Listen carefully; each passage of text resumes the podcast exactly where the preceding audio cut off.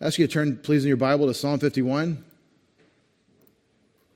where today we're going to celebrate what you are by God's design, and so how we relate to God.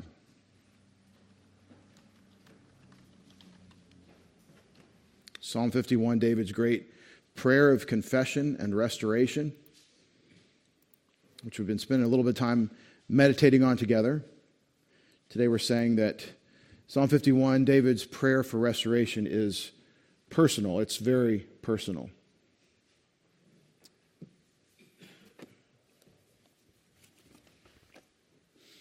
Last time we looked at Psalm 32, which is a companion psalm in its theme by David, a companion to this one. And it says, if I, if I pretend like I haven't sinned, if I pretend like my sin isn't real, if I lie to myself, then I languish. I waste away. And God causes that, and He makes me come to the truth. But the truth sets me free, and when I confess my sin, I find joy. How happy is the man whose sins are forgiven, whose iniquities aren't counted against him, uh, uh, imputed to him. In the New American Standard in Psalm 51, David begins with the request on the basis of God's character, and it summarizes everything he says. Be gracious to me, O God, according to your loving kindness, according to the greatness of your compassion, blot out my transgressions. Summary, be gracious to me because of your character. Specific need, blot out my transgressions. I've got a sin problem and you can solve it and I can't. And this is the attitude of the human being rightly adjusted to the truth about God's righteousness and our sin. And we're supposed to feel wrong about sin, and we're supposed to feel needy about restoration. And if we do feel that way, we're rightly adjusted. And if we don't feel that way, we're approaching something like Christian sociopathy or something, where we're not, we're not sensitive to the problem of sin. And we're therefore arrogant. That's a problem. It's a sin problem. And you, it's recursive, where I'm arrogant about not being arrogant. I'm sinful about not being sinful when I am sinful. And it becomes this almost tumor of soul where I just keep lying and I don't break free. But God's grace, God's grace frees me. God's grace sets me free. Why do I say we're celebrating what you are and that it's personal? Well, this is the thing. Under the sun, in the frame of life that you and I are living in, the only personal beings that we encounter are other humans. I'm not saying that angels don't show up sometimes when we have dinner and stuff, as Abraham did, entertaining angels unawares. I'm not talking about that. I'm just saying in general, in the overwhelming majority of your interactions, personal beings that you encounter are other humans. And the reason we're personal beings with the ability to reason, the ability to be self aware, with volition, accountable, responsible volition, not acting on instinct like the squirrels, the four legged kind. But the reason that it's important that you're personal being is that God is a personal being as well. God is one God in three persons, and the language of personhood originates in church history with the question of the relationship of the Father, Son, and Spirit. Tertullian, I believe, was the one that gave us this idea of person, one of the great lexicographers or, or terminology makers for the church in church history. He gave us Trinity, triunity. He gave us person as a way to understand that we're talking about one being who exists eternally as three persons. And that personhood, that personal existence, is something that for God has existed from eternity past. And when you start thinking about God as a personal being, just think about that for a second. God as a personal being. It shuts down any idea of God as an impersonal, impersonal force, where there's, there's a recognition of God's omnipotence and fate, God's sovereignty and, and a, a kind of a character of sovereignty and the concept of fate, but not a personal being who cares about you, who has you in mind, who had a design and intention to what he would do with you now and in eternity. And so when you start thinking about God as personal, it's one of these great contact points, one of these great connection points we have between Him. Now, infinite personal, infinite tri personal being, three persons who are one God eternally, from eternity past into eternity future, But you and your finite personhood are able to connect to God in the sense of personal relation, personal interaction. And that word person is so important theologically, I don't tend to use it in a colloquial way. I don't talk about personal love or impersonal love. I don't do that because the word person to me is taken as a reflection of what persons do. Personal would be done by persons. And so I want to emphasize the nature of God as, as person. Three persons. You are a person. God is. So, what are you talking about? I'm saying we don't think about what we are. All we pretty much do is we kind of respond and react to circumstances. We might make our plans, but we're not thinking about the big picture very often of what we are and what we're for. Until we go to the Bible and then we oh yeah, that's what we are and that's what we're for. This person, David, that wrote this 3,000 years ago, experienced these things. And in the inspiration of the Holy Spirit, he wrote these things so that we would worship God and know him personally and we would have a relationship with Him in God's way. And let me talk about protocol for a second. The personal God with whom we must deal, who has preferences and wants things done His way, and in sovereignty and omnipotence can get everything He wants. In righteousness, it will only be good, holy, and perfect. In love, it will be imminent, infinitely beneficent to those uh, who love Him, for example. All right? This personal being with whom we must deal his protocol is that we walk by faith and not by sight. And if you're like me, the longer you go in this Christian life, the more you strain against that. We walk by faith and not by sight. Well, I've walked by faith today. It was a good day. Thank you, Father. Go to bed, wake up again. We're going to walk by faith today. It's supposed, I contend, it's supposed to be uncomfortable. I want to see. I want to know what his voice sounds like. I want to interact with him in a real time way. We all want it, and we want it so badly that some cheat. What are the cheats? When somebody says God said and he didn't say. When Jesus is calling. And we put words in his mouth that he did not say. I know it's real popular. It's super popular. Hey, so was the uh, Jabez prayer and stuff. There's lots of things that have been popular. But why are we saying these things that Jesus is attributed to have said? The apostles tell us what Jesus said. He said, I'm the way, the truth, and the life. No one comes to the Father except through me. I mean, Jesus did say that. We know that because the apostle John told us. But people cheat. And they say he said something that he didn't say. This is a common cheat. Sometimes it's from a, a sound motive, like I want to know him, I want to hear his voice, and I want to encourage others, so I'll say, This is what he says. But there's a sinister motive too. I don't mean left handed. It's very gauche to say sinister in a bad way. But it, there's, a, the, there's a malevolent reason people do this too, that they put words in God's mouth. And they don't know they're doing it because that tumor of sin, they've kind of covered it over and lied to themselves, and they've constantly made themselves right in their own eyes. And they won't break themselves down and see sin and arrogance and all these self assertion, these things. And, and and what they'll do is they'll say, God said, because they want to get their way, and they'll blame it on God. And they'll be charismatic, I mean, personality. They'll be very winsome, very convincing. They'll speak with such authority and conviction they couldn't possibly be lying to you. But God didn't say. But they want Him to have said because they want to get their way. But here's the problem with all of this the doing of this is putting God as some sort of two dimensional force because you can't see him, because you can't hear his voice, because you can't get a hug, right?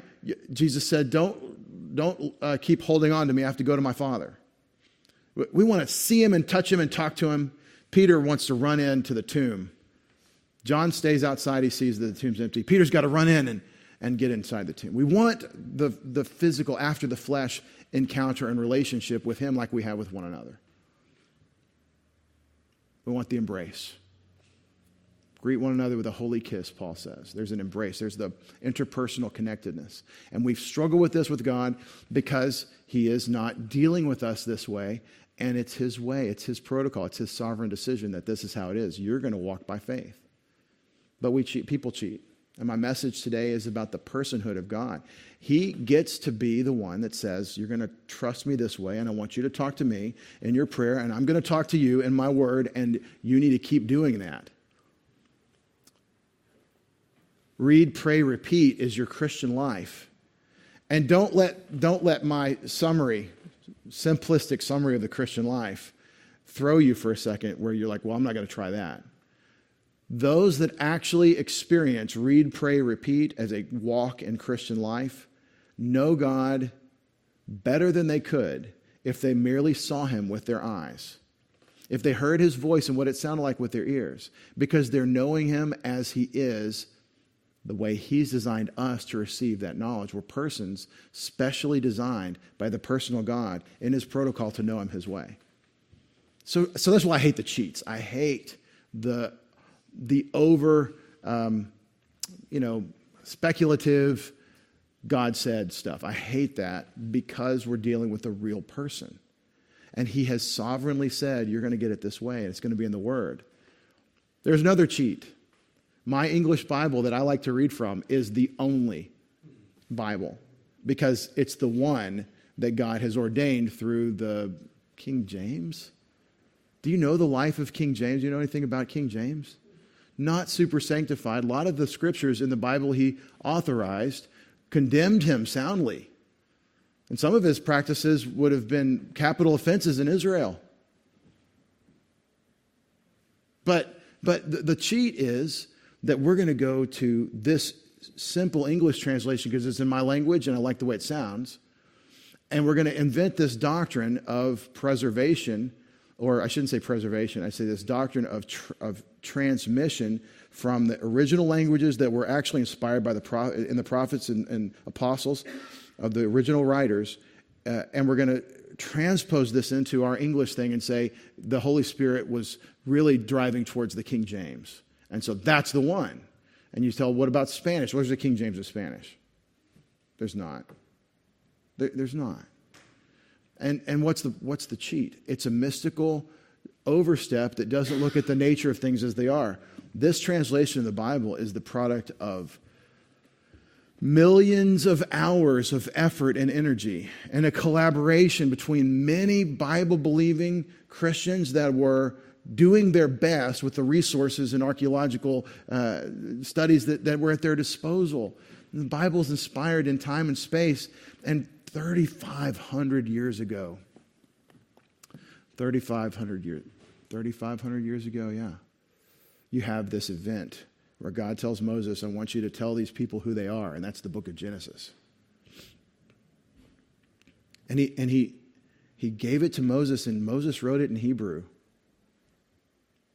And, and, and it's hard, but it's not that hard. And so we study. What I'm saying as an illustration of the Bible is that we, we have a protocol God's given us. We relate to Him His way. And it's with what He said through the apostles and prophets and what, he's, what we say with Him in our prayers. And some of you are perhaps more balanced on, I like to talk to Him, but I don't like to hear from Him. Others of you are like, I like to hear from Him, but I don't have much to say to Him. And those are both insane. If you like to talk to Him, you need to know something to say to Him. And it's not about you, it's about him. And the Bible's full of things to say to him, like in Psalm 51.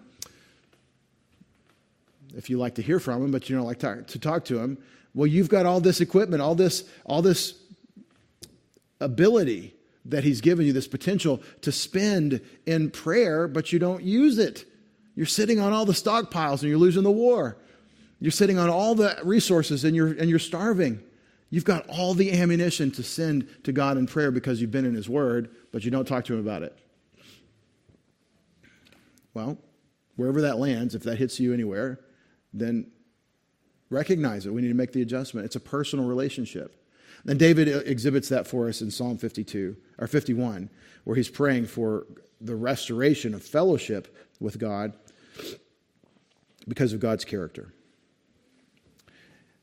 Wash me thoroughly from my iniquity and cleanse me from my sin, for I know my transgressions, and my sin is ever before me. Against you, you only have sinned and done what's evil in your sight, so that you're justified when you speak, blameless when you judge. Behold, I was brought forth in iniquity, and in sin my mother conceived me. Behold, you desire truth in the innermost being, and in the hidden part of the part you will make me know wisdom. We've been carefully walking through the Hebrew poetry of this and parallelisms and themes that he's bringing out. I want to refresh with you the concept of the inside coming out, the inside person. God, work on the inside. Not make me walk in uh, necessarily uh, proper procedures and behaviors, but work on my heart because that'll be the cause, and the, the actions, the activities, the life I live will be the effect. Purify me with hyssop, and I shall be clean. Wash me, and I'll be whiter than snow. Make me to hear joy and gladness. Let the bones which you've broken rejoice. Hide your face from my sins and blot out all my iniquities. Create in me a clean heart, O God, and renew a steadfast spirit in, in me. That concept of the inner man.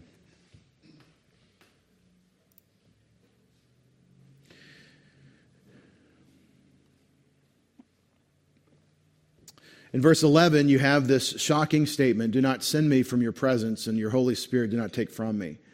We worked through this.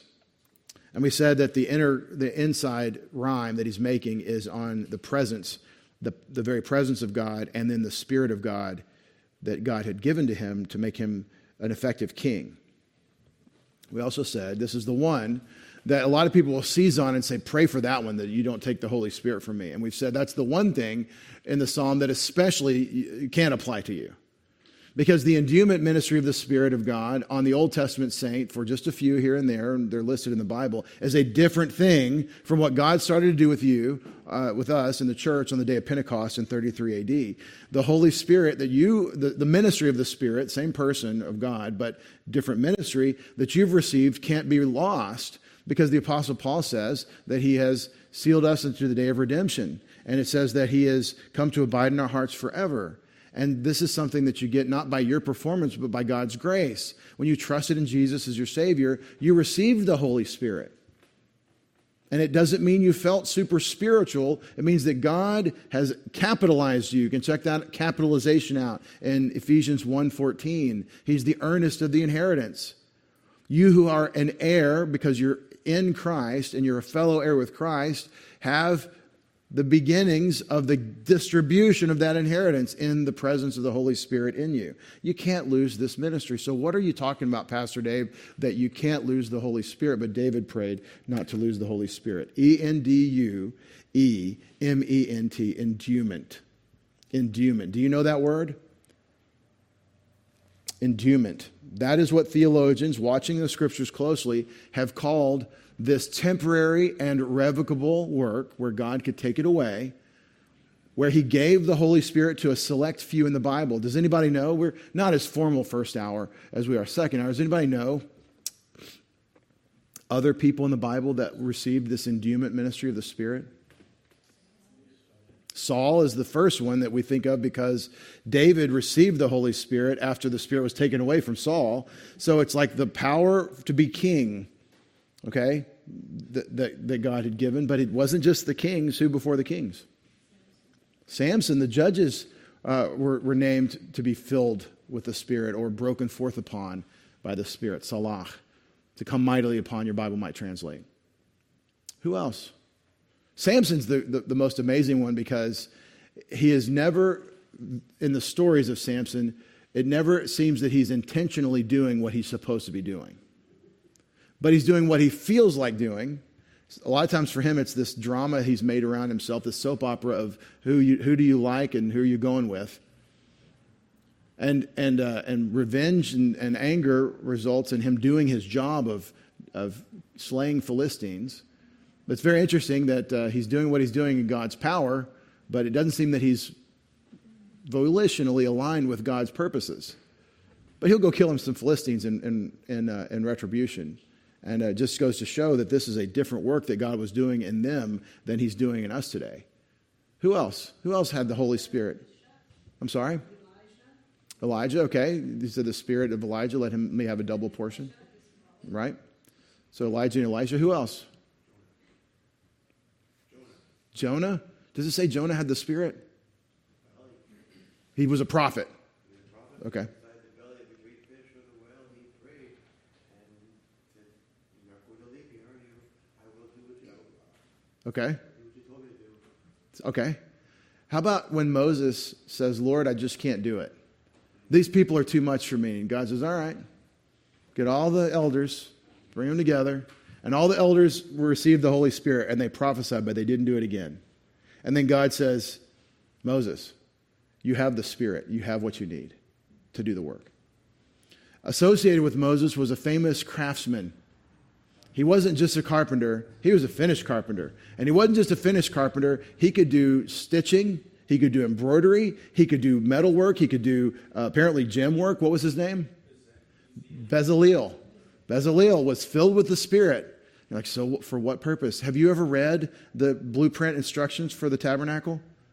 You need that instruction and the Holy Spirit in a special way you can do what those instructions tell you to do. We, we try to draw diagrams, and it's, it's very difficult to go from Hebrew, written instructions, to an, to an accurate d- d- portrayal. You don't want me to do this. It'll be a kludge. It'll be a there I fix it kind of thing. Or oh, no, it'll be a nailed it kind of, you know, what I would come up with from those instructions, doing my very best, would look like rabbinical uh, uh, dialogue in the Talmud. It would look like all these different possible ways of seeing it. And, but Bezalel nailed it because he's spirit filled in this sense. This is the endowment. And the word endowment is a great word because in the Old Testament, another word that would be used besides salah to break forth upon someone would be uh, to clothe. Someone would be clothed with the Spirit. And that clothing in Greek is enduo. So some theologian, I don't know who it was, grabbed this idea of the clothing from the Hebrew, and then they said it's, we'll use the Greek word, and they called it endowment. This special, very small percentage of the people in the Old Testament had the Holy Spirit for the purpose that God sent them to, to do the work. Now, that's something that you have in common with the Old Testament endowment ministry, is that the Holy Spirit is in you for a purpose. And we get that in uh, Luke 24 and Acts chapter 1 especially. And you compare that with Matthew 28 and what Jesus said in that farewell discourse. And you find that we have a mission to accomplish. And to be God's witnesses, the disciples would need the Holy Spirit and the power to do that work. Have you wondered when, when are we going to start moving mountains? Where are the greater works than these? I, am not work, working miracles. Well, if someone trusts in Christ as their Savior and receives eternal life and is saved from the lake of fire and God's wrath and spends eternity as God's child by God's grace, uh, that's the greatest, the greatest miracle. It's a work of God, and He does it through the gospel. And you not only have to say it, you have to live it in order to say it. You need the Spirit of God to do this, to do this work that He's given you. Not only in sharing Christ to a non believer, but in equipping believers and discipling them. It's Matthew 28, 19 and 20. It's our mission. And I contend, in comparison with Luke chapter 24 and Acts 1, you and I need the Holy Spirit to accomplish that mission. So I would not say to him, Don't take your Holy Spirit from me. I'd say, I want every manifestation and work of your Spirit in me that you want me to have and let me not quench the spirit and um, 1 Thess 5.19 let me not grieve the spirit in Ephesians 4.30 let me not lose the filling ministry of the spirit or help me have let me have this filling work of Ephesians 5 and Colossians 3 where the word of Christ by the spirit's work is actually saturating me so that it's characterizing my life so the, the church age doctrine of the filling of the spirit is a, is a something you can lose. You can lose the filling of the Spirit according to, and not the, not the indwelling, but the filling of the Spirit, because Ephesians 5.18 commands that you be filled by the Spirit. And so if you can lose that one, it's not the same as what David's worried about, that this, the Holy Spirit left Saul and never came back. And David's saying, Don't take your Holy Spirit from me. I think, like you did Saul. But, but, but in, a, in an applicational sense, we don't want the effects of the Spirit to cease in us. We don't want to quench the work of the Spirit. We want Him to express Himself freely. We want to be a product of the Word of Christ richly dwelling within us. So, God, fill me. Let your Spirit work in me. And if I forfeited it, and as much as I have, uh, let me get back into that fellowship and in that place of abiding in Christ where the Spirit does his infilling. And the outcome would be joy and willingness. I know your Bible probably says restore to me, but it's a hiphil stem, and I got to bring that out. The word to return or turn around is causative in this case, and so God is the one causing the joy to come back. That's an important nuance, I think, in what David says here. Because I want to rejoice, but I'm struggling now. I, am having trouble rejoicing. I'm choosing joy, but I'm not experiencing joy. So, God, you bring it. And it's the joy of your salvation. How's God going to do that? I have some suggestions about how he does it. I take a cue from the Apostle Paul in Philippians 4 4 where he commands joy.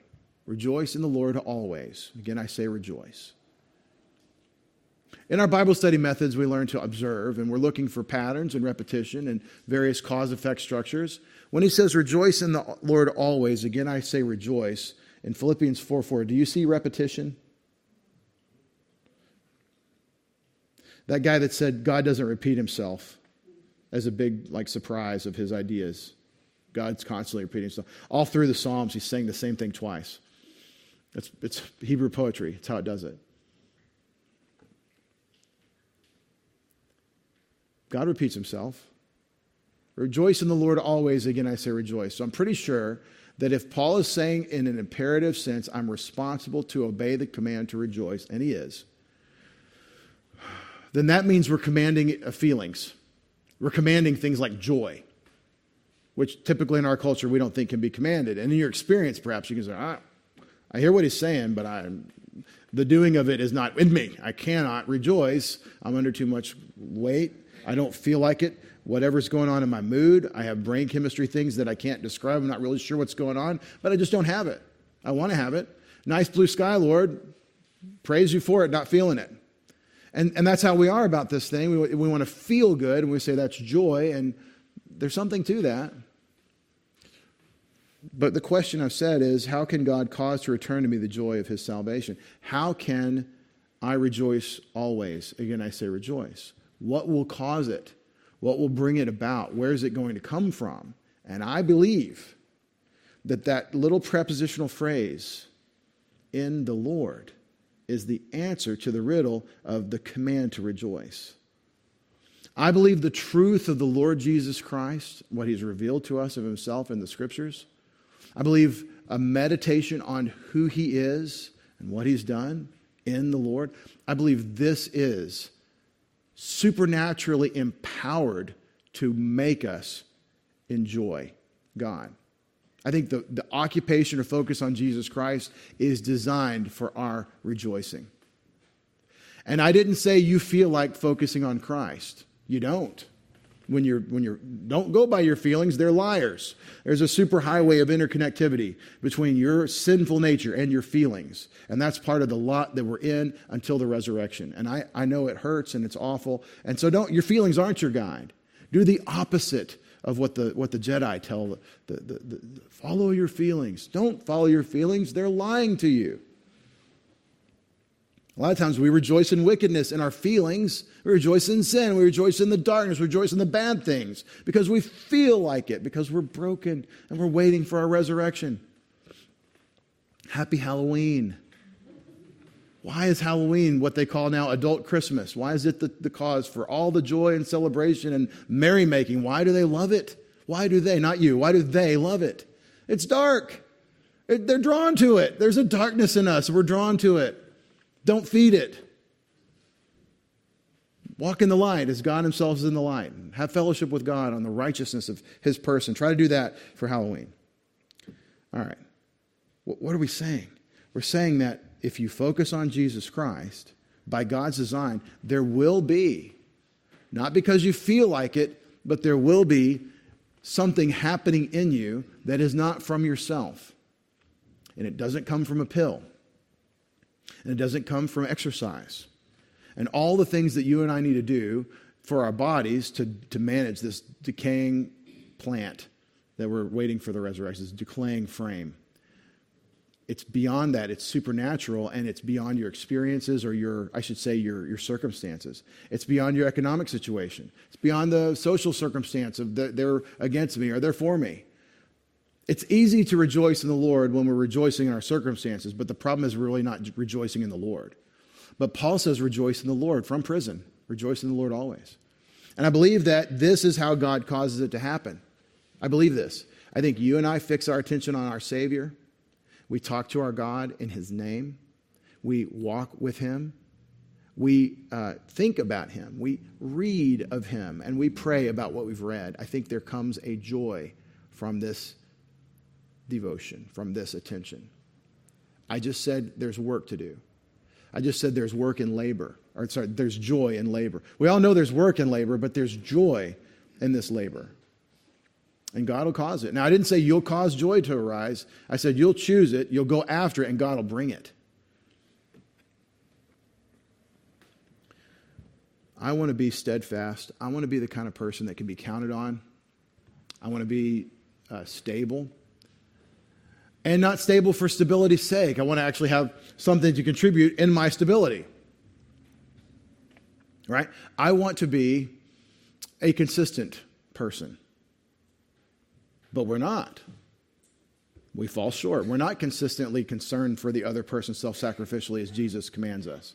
We don't pray without ceasing. We're not loving God as we should. We, we, but we want to. Well, I believe that God brings the stability. You trust Him, it's your faith. He brings the faithfulness. He puts our feet on a solid rock. He makes you able. So, fellowship with God, walking with Him, is always in a humility of awareness that it's not about my faithfulness, my integrity, my stability. I'm the kind of person that shows up and everybody's lucky that I'm here. It's not that. It's that God is in me and He's faithful and stable, and I can be stabilized in Him. So it's a constant dependence. It's an awareness that I'm dependent on Him. That's, that's John 15. That's the vine metaphor. He's the vine, we're the branches. We abide in Him, and so He can bear His fruit through us. And the fruit of the Spirit is love and all that goes with it. Moving to verse 13, the consequence of the inner work of God, where I get to keep having the power to do the work He wants me to do. I keep having His presence or fellowship with Him. I'm enjoying my salvation, and He is causing me to be stabilized with this willing spirit. He's sustaining me with this willing spirit that it's His spirit that, that He's stabilizing. The consequence is what you say. What's the parallel? Ever seen a parallel to that? Have you seen this parallel in the New Testament? I'm comparing the New Testament spiritual life with what Paul, what John, uh, David does in Psalm 51. I'm thinking Paul and John thoughts in comparison to David's thoughts here. Think about this. Let your spirit have his way so that I have, uh, I have a willing spirit, that I have the joy of my salvation, this inside spiritual life. And then he says, I will teach transgressors your way. I will say things that I should say. Is there a place in the New Testament that emphasizes the work of the Spirit in the believer that immediately goes to what the believer says? Ephesians 5:18 is your command, do not be drunk with wine, for that's dissipation, but rather be filled by the Spirit, or filled by means of the Spirit, just in pneumati. Be filled by means of the Spirit, that whatever the Spirit's doing to characterize you. And then you have these results, the result participles, with the result that you speak to one another in psalms and hymns and spiritual songs, with the result that you sing and make melody in your heart to the Lord, with the result that you're giving thanks to God for all things in the name of Christ, giving thanks to the Father in the name of the Son for all things, with the result that you're submitting one to another in the fear of Christ. The results are mostly spoken results that you're able to encourage one another. I think there's an interesting comparison here where David says, build in me the relationship that I, that I know I'm made for, that I want to have with you, that you want me to have. And then I will have the relationship with others that you want me to have. Then I can be used by you to teach transgressors your way. If you need God to sustain you with a willing spirit, if you need God to bring the joy, if you need God to be working in you to make you the person that you'd like to be, that God wants you to be, that virtuous person that you could be if God would work. If you need God to do this, then it's always His grace, and you can never say, My character, my virtue, my integrity is my own. You can only say, God is good and I'm broken, and He's faithful to me despite my brokenness. All you can say is, I'm a vessel of mercy and God's grace, and that's all I really bring. Is uh, God's graced me out, and I'm willing to walk with Him, and He's willing to pick me up when I fall, and He's gracious to me, and it's really about Him. And from that perspective of genuine humility, genuine integrity before God, where you're, you're aware that you're a sinner saved by grace, you can go teach transgressors His ways. But we can't do it from a position of self righteousness. We can't do it from a position of pseudo righteousness where we're saying, uh, all of you have a long way to go, and this is what happens when you get there. We, you can't be that way with people. And some of us in our sinful natures are primed to want to have it that way. We want to be at the top and have everybody else at the bottom, and we will help them. And, and if you see it, if you see it in people, it's pretty obvious when you, when you encounter this. But the interesting thing is, the person that's like this can never see it in himself unless God does work, unless God's gracious. Such a person could be a pastor, such a person could be a Sunday school teacher or an encourager, or just somebody that comes alongside. And I like to deal with individuals. God uses me in other people's lives. And that broken person that's so shot through with personal sin and self righteousness can become aware of that tendency in their sin nature, and they can confess it as often as they're aware of it, and they walk closely with God as He corrects them, and they can be that vessel of mercy that God can use despite their inherent flaws. But the horror is such a person that never comes to that brokenness before God, that never deals with their sin, that doesn't see it. And they see themselves as the standard they're helping other people to, uh, to, to approach. Jesus Christ is the only, as we'll see next hour, good shepherd. He's the only exemplar. Because the others that follow him that are lesser exemplars are so far less to be an infinite degree less of an example. As, as much as I can be an example, it's only as we're pointing to Jesus Christ. And you want nobody between you and Christ in your perspective. So, so David will then be equipped by his humility to teach transgressors God's ways, and sinners to you will turn. We have another chiastic thing. It's fun in verse 15. I will teach, they will turn. These are the verbs. And in the middle, the transgressors and sinners is definitely the comparison. You can see transgression means to step across the line to sin. Sinners, chata, the word for sin, those who sin, um, your ways and to you. These are this is a tight inversion. What's the focus? If the focus on the chiastic thing that, that and to, to see this in your Bible, sometimes it's hard because the English translators will rearrange the order of the Hebrew sentence to match English grammar. So you won't see that it's inverted sometimes. But when you read it in Hebrew and you put it back in Hebrew order, this is, that's why I do this clunky translation, is it's, it's an interlinear. It's word for word, attempting to be in Hebrew sequence. But when you put it back in that Hebrew sequence, you see clearly the focus is the transgressor with God. The sinner, your ways, sinners to you. It's the, the sinner with God. And when you think about that, you, a sinner, are with God. Well, perfect righteousness has you standing next to it, and somehow it's not being, uh, it's not being polluted by your very presence. How is that true? Because the blood of Christ. Because what God had to do in His Son, it had to be only the Lord Jesus Christ. He's the only way, and He was the one that David was trusting in, who would come a thousand years later. The one that we look back 2,000 years to the one that we've tr- trusted in and we are trusting in. The work, work that he did on the cross is the reason why you can have this co location of the sinner with God. But the point that he makes here is that the focus is on the sinner with God. I will teach transgressors your ways, and sinners to you will turn. So David has his job, he's going to teach. The sinner has his job, he's going to turn to God. Does it have to be this way? Does God have to use broken, nasty, sinful things like David? Murderer, adulterer, is God going to use him? God can use him. If he renews a steadfast spirit in him, sustains him with a steadfast spirit, if he brings the joy of his salvation back, If he lets him have his Holy Spirit and retain that uh, ministry for his kingly service, if he stays in his presence, yeah, David can be used this way despite his brokenness.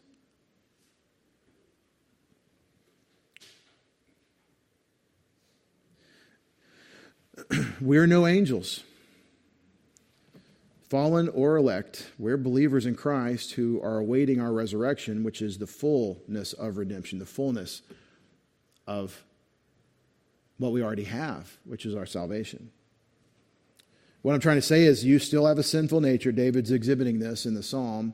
And how do sinful people that are saved by grace proceed? With humility, with a brokenness before God, with an honesty. Now, I like to say people will see your honesty, right? They'll see the person, they'll, they'll understand. People get taken in by charlatans and liars constantly. All you have to do to really sell something is to tell people that it's the best. And you have to say it forcefully and with conviction. And they'll believe you because you told them. And it's just how people want to believe. They're, they're, they're easily led. So I want to say that your genuineness is going to cut through and people are going to see that. Sometimes it will, but not without God's grace, not without God's work in the situation. So let's be his instrument. As David says, This is what I'll do if you'll clean me up. In verse uh, 14, deliver me from blood guilt, O God, God of my salvation. My tongue will jubilantly sing of your righteousness. And so this is, if this is the, the arrangement, verse 14, deliver me from blood guilt. That's what God needs to do. My tongue will sing. That's what I'll do. So God, again, it's back to that first thing. God, it's your character and my brokenness. We'll put these together and you'll win, and I'll be a vessel of your mercy. Deliver me from this sin God of my salvation, and my tongue will jubilantly sing of your righteousness. So if you can make me fit, I will be about your work. You become the message in a sense. Not that people will need to believe in you, but that you have experienced this.